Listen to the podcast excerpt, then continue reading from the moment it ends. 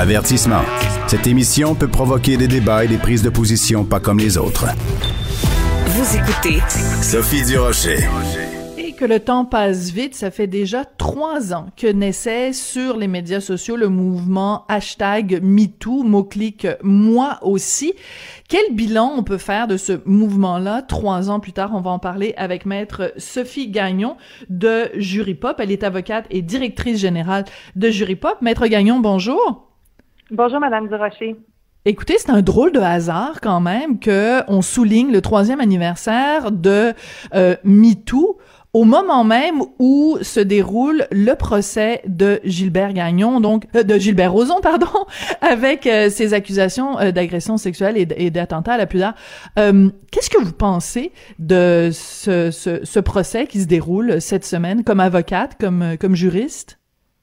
Mais ben, peut-être avant de rentrer dans, dans, dans le vif du sujet du procès de M. Rozon, ça va me faire plaisir de le faire, mais comme vous, là, je trouve ça intéressant que le procès ait lieu en ce moment, trois ans euh, au troisième anniversaire du mouvement Moi aussi.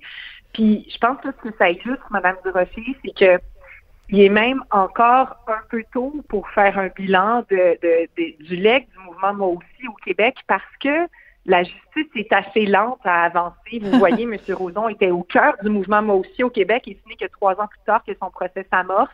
Euh, donc, je pense que ça, ça, ça soulève hmm. bien un des enjeux propres aux, aux problèmes des agressions à caractère sexuel, c'est-à-dire que la justice suit son cours, mais elle le fait assez lentement.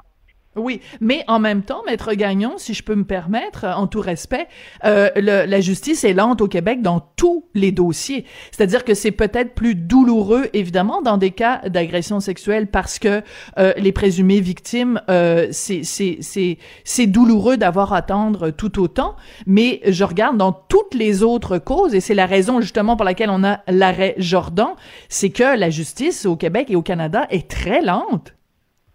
Ah, vous avez tout à fait raison. C'est un, un, immense enjeu d'accès à la justice. Puis on en parle beaucoup pour les procès en matière criminelle parce qu'on parle que c'est difficile pour la victime, c'est aussi difficile pour l'accusé, évidemment. Euh, en matière civile, les dossiers, quand on attend pour des enjeux de garde d'enfants, euh, c'est aussi très stressant. Puis la pandémie a exacerbé ces délais-là. Mm. Comme dans le cas de M. Roson, son procès va avoir lieu au mois de juin, puis a été reporté. Euh, donc oui, on est d'accord là-dessus. Vous avez raison. C'est un enjeu. Puis bon, dans le cas de M. Roson, pour revenir à ce sujet-là, donc la preuve est close depuis hier, puis les plaidoiries vont avoir lieu dans trois semaines, donc le 6 novembre. puis c'est à ce moment-là qu'on attend qu'on entendra vraiment la, la, théorie de la cause de la défense et de la poursuite dans cette affaire. Alors, ce qui est intéressant, moi, je trouve, d'un point de vue journalistique, Maître Gagnon, c'est la façon dont euh, les journalistes, les médias ont couvert le procès. C'est-à-dire qu'il y a eu d'abord le témoignage de la présumée victime et ensuite le témoignage, avec contre-interrogatoire, évidemment, de euh, Monsieur Roson. Et... Euh, je trouve que les journalistes, leur jupon dépasse un peu parce que dans certains euh, textes que j'ai lus, on a l'impression que le ou la journaliste, euh, à ses yeux, Monsieur Roson est présumé coupable. Euh, est-ce que vous trouvez pas, vous, comme juriste, qu'il y a un, problème que dans les dossiers de MeToo, de moi aussi, la présomption d'innocence est un petit peu écorchée? Euh, ben, je trouve ça intéressant votre analyse, Madame Durocher. Je n'ai pas j'ai pas nécessairement constaté la même chose dans, dans les articles que j'ai lus, quoique c'est euh, possible, euh, mais vous faites bien de le réitérer, la présomption d'innocence euh, est prévue à la Charte canadienne des droits et libertés. Tous les accusés doivent en bénéficier jusqu'à jusqu'à ce qu'un jugement de culpabilité soit rendu. puis, puis bon, dans le cas de M. Roson, c'est un procès qui est devant juge seul. Euh, alors, euh, alors il n'y a pas de jury qui pourrait être influencé là, par des euh, par de tels articles. Mais vous avez raison que c'est important de rappeler que M. Roson est innocent jusqu'à preuve du contraire. Parce que je regarde, par exemple, euh, bon, euh, la comédienne euh, Kim Lizotte, par exemple, qui a écrit un texte en, en, en prenant pour acquis que Monsieur Roson était était coupable. Je regarde, par exemple, la façon dont on a couvert le fait que Monsieur Roson poursuive en diffamation Penelope McQuaid et Julie Snyder. beaucoup de gens qui se sont prononcés sur la place publique ont dit c'est pas acceptable ce que Monsieur Roson fait subir à ses victimes. Donc, on prend pour acquis que il a commis les gestes que certains lui reprochent. Ça vous fait pas, ça vous crée pas un énorme malaise, vous, comme avocate, d'entendre ce genre de, présomption-là? Euh, un, la question que vous soulevez est, est, très intéressante, Madame Durocher. La question, c'est celle de savoir quelle est la portée de la présomption d'innocence à l'extérieur des salles de cours. Euh, puis dans ma réponse tout à l'heure, ce que, ce que j'expliquais, c'est que c'est vraiment mm-hmm. primordial, c'est Monsieur Roson euh, bénéficie et doit continuer de bénéficier de la présomption d'innocence euh, face aux accusations criminelles qui sont portées contre lui. Euh, ceci dit, la présomption d'innocence peut coexister euh, et n'est pas affaiblie quand des personnes qui ne sont pas parties à l'affaire judiciaire dans leur vie privée ou même sur la place publique euh, commandent cette affaire-là. La présomption d'innocence coexiste avec la liberté d'expression, puis il y a plusieurs instances où on n'attend pas qu'une personne soit condamnée hors de tout doute raisonnable pour émettre des commentaires sur sur certains faits. Je peux penser à je peux faire un parallèle avec des affaires de congédiement. Bon, ben ça arrive qu'on congédie des employés parce qu'on les soupçonne de, mm-hmm. de, telle, telle chose. Puis les choses en question peuvent mener peuvent donner suite à des accusations criminelles par après. Euh, ça n'empêche pas l'employeur de congédier, ça n'empêche pas les collègues d'avoir une opinion sur la chose. Euh, l'important, c'est que dans la l'arène judiciaire, M. Roson ne soit pas condamné à l'avance. Puis vous avez raison là, que des, des articles de journaux, euh, que les médias ont peut-être une responsabilité plus importante que monsieur, madame, tout le monde à cet égard-là. Mais je pense que c'est important d'accepter que les deux, que ces deux états de fait-là peuvent coexister dans un état de droit. Passionnant. C'est très intéressant comme discussion, Maître Gagnon. Alors, justement, ce dont euh, il s'agit quand on parle de, de MeToo, puisque c'est un mouvement qui a pris naissance sur les médias sociaux, ça nous amène à discuter justement de cette euh, de cette pertinence-là. C'est-à-dire que j'ai vu tous les chiffres là que vous avez sortis à Jury Pop, comme quoi, bon, les, le téléphone n'arrête pas de sonner, que vous avez des gens qui appellent, disons, aux 20 minutes, qu'il y a vraiment une explosion de, de dénonciation, et je trouve ça euh, très bien que cette parole-là se libère. Par contre, on a eu aussi l'exemple au cours des derniers mois de gens qui sont allés sur les médias sociaux pour dénoncer. Euh, on pense évidemment à l'affaire euh, Safia Nolin euh, versus euh, Marie-Pierre Morin. Est-ce que vous avez pas une crainte quand même que le mouvement MeToo qui au départ était vraiment comme une explosion de dénonciation, qui a eu certains dérapages? Ça vous fait pas peur? Mais c'est certain que euh, je pense qu'une des, une des conclusions qu'on est forcé de tirer de la vague de dénonciation de cet été, euh, c'est qu'il continue d'avoir euh, un manque de confiance, une confiance fragilisée à l'endroit des institutions. Moi, comme avocate, nous, comme officier de justice, je pense que c'est mm-hmm. important de d'en être conscient, puis euh, d'améliorer nos façons de faire pour euh, répondre aux préoccupations qui sont soulevées. Euh, puis c'est certain là, que, comme dans n'importe quel mouvement, euh, il va avoir des réputations cet été. Il y a des réputations très certainement là, qui ont été affectées par la vague de dénonciation. puis encore une fois, puis là, je parle peut-être pas nécessairement comme avocate. D'un autre côté, il y a un revers à cette médaille-là, puis c'est que le silence qui est imposé aux personnes victimes et aux survivantes a aussi un coût pour ces personnes-là.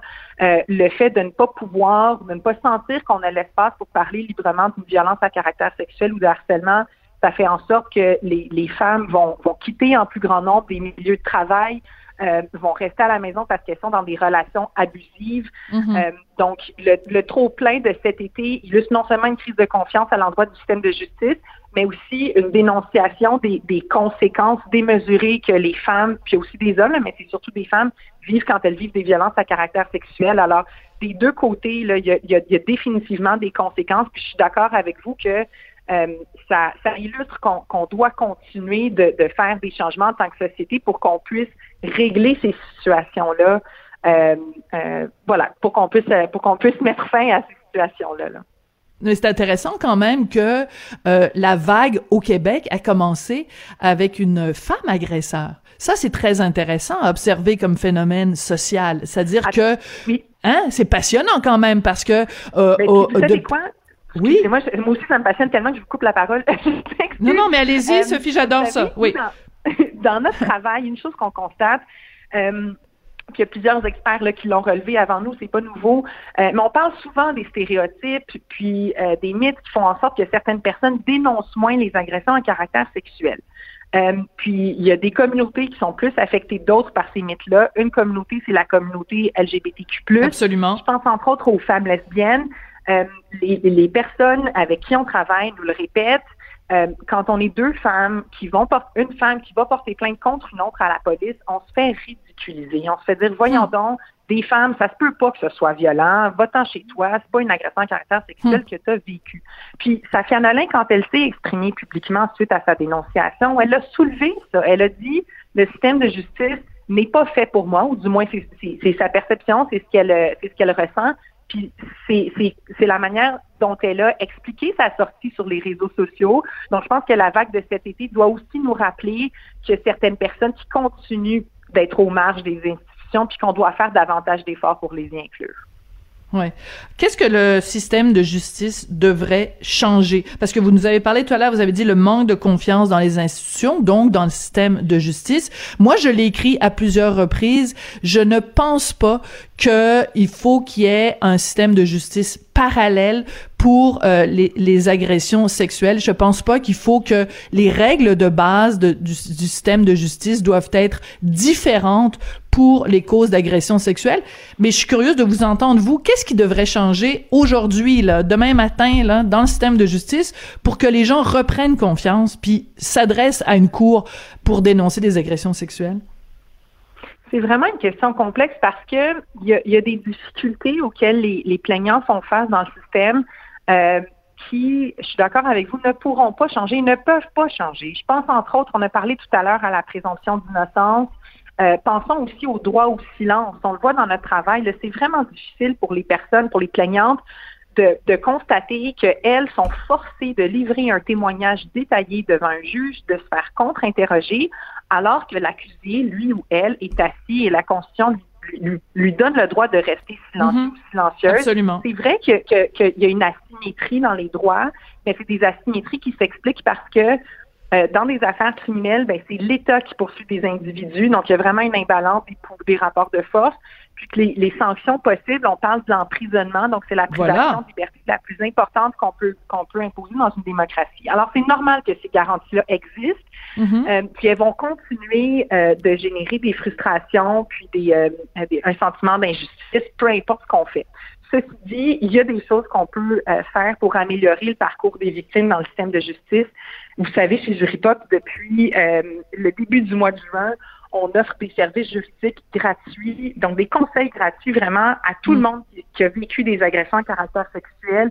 Ça fait une différence immense. Ça fait en sorte que euh, les personnes peuvent comprendre quels sont leurs droits, savoir mhm. euh, en quoi ça consiste porter plainte à la police, puis aussi quelles sont les alternatives. Je pense entre autres au civil, à la Commission des droits de la personne et de la jeunesse. Donc, quand elles se présentent pour porter plainte à la police, elles sont davantage informées. ça, ça a un impact sur la confiance. Euh, puis il y a aussi euh, beaucoup d'organismes qui travaillent sur ces mêmes enjeux-là depuis des décennies au Québec. Euh, et qui malheureusement sont sous-financés. On a plusieurs partenaires avec qui on parle qui ont des listes d'attente qui durent des semaines, des mois. Donc, il y a, mm. des, il y a des solutions qui existent déjà, mais qui n'ont pas assez de ressources. Euh, puis, vous savez, dans quelques semaines, il y a un comité d'experts, d'experts qui va remettre au, un comité transpartisan euh, mené par la ministre de la Condition féminine, Isabelle Charret, qui va contenir des recommandations sur les manières d'améliorer le système de justice. Puis, moi, j'ai bien hâte de prendre connaissance de ce rapport-là.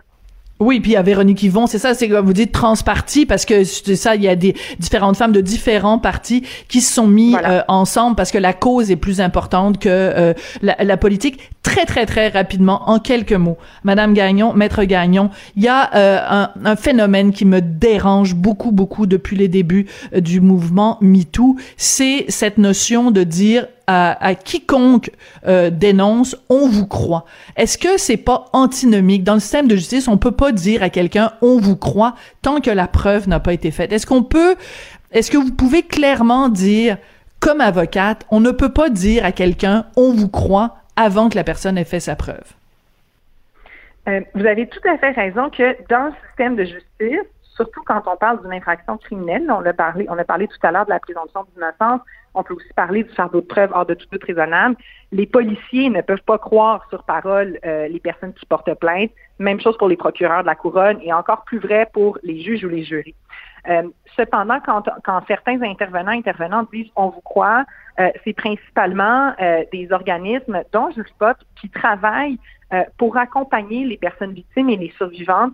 puis quand on dit on vous croit, c'est pour créer un, un espace sécuritaire qui fait en sorte que la personne va pouvoir venir chercher des conseils, euh, puis venir chercher du soutien euh, sans avoir, euh, sans sentir qu'elle va devoir établir sa crédibilité, sans anticiper qu'elle se fasse interroger sur des détails très intimes. Puis vous savez, même nous comme avocats chez Juripa, le mandat qu'on a reçu du gouvernement, c'est d'informer, c'est de conseiller la personne sur ses droits, sur ses recours.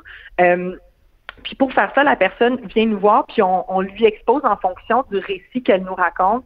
Euh, dans la mesure où on ne fait pas de représentation devant les tribunaux et qu'on conseille cette personne-là, euh, c'est conciliable avec la présomption d'innocence que de, euh, que, de, que de lancer un tel message. Puis ça fait en sorte, quand on parlait tantôt de restaurer la confiance, ça fait en sorte que les personnes vont aller vers les ressources d'aide mm. et, et vont ensuite mieux progresser dans le système de justice.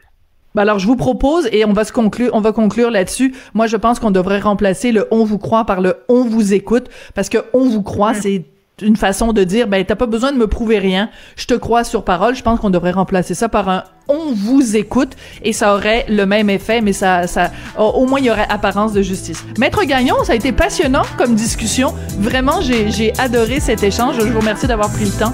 Maître Sophie Gagnon, qui est avocate, directrice générale de Jury Pop, et on réfléchissait avec elle sur les trois ans donc de ce mouvement MeToo. Merci beaucoup. À la prochaine.